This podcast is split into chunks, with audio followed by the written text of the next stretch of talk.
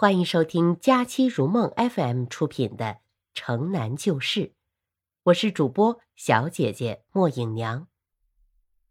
第九集，我正在犹豫着怎么办的时候，忽然从西草场口上转过来一个熟悉的影子，那正是妞儿，我多高兴！我跑着迎上去，妞。他竟不理我，就像不认识我，也像没听见有人叫他。我很奇怪，跟在他身边走，但他用手轻轻赶开我，皱着眉头眨眼，意思叫我走开。我不知道是怎么回事儿，但见他身后几步远有一个高大的男人，穿着蓝布大褂，手提着一个脏了的长布口袋。袋口上露出来，我看见是一把胡琴。我想，这一定是妞儿的爸爸。妞儿常说：“我怕我爹打，我怕我爹骂的话。”我现在看那样子就知道，我不再跟妞儿说话了，就转身走回家，心里好难受。我口袋里有一块滑石，可以在砖上写出白字来。我掏出来，就不由得顺着人家的墙上一直画下去，画到我家的墙上。唉，心里想着，如果没有妞儿一起玩，是多么没有意思呢！我刚要叫门。忽然听见横胡同里咚咚咚有人跑步声，原来是妞儿气喘着跑来了。她匆匆忙忙、神色不安地说：“我明儿再来找你。”没等我回答，她就又跑回横胡同了。第二天早晨，妞儿来找我，我们在西厢房里蹲下来看小油鸡，掀开藤箱盖子，我们俩都用手伸进去。摸小油鸡的羽毛，这样摸着摸着，谁也没说话。我本来是要说话的，但是没有出声，只是心里在问他：“妞为什么好几天没来找我？妞，是你爸爸很厉害，不许你来吗？妞，昨天为什么不许我跟你说话？你一定有什么难受的事儿吧？真奇怪。”这些话都是我心里想的，并没有说出口。可是他怎么知道的？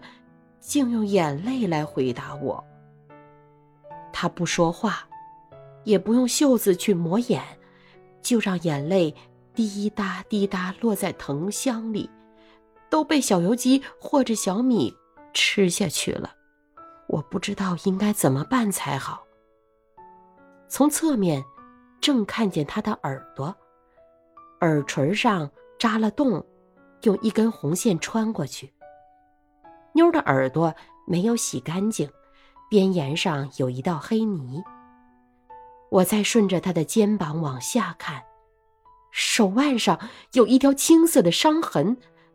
我伸手去撩起她的袖口看，她这才惊醒了，吓得一躲闪，随着就转过头来向我难过的笑笑。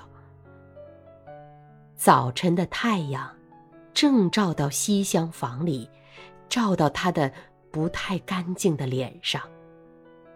又湿又长的睫毛，一闪动，眼泪就流过泪坑，淌到嘴边了。忽然，他站起来，撩开袖口，撩起裤脚，轻轻地说：“ 看，我爸爸打的。”我是蹲着的，伸出手正好摸到他腿上那一条条肿起的伤痕。我轻轻的摸，倒惹得他哭出声音来了。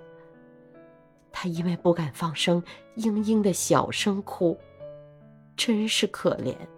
你爸爸干嘛打你？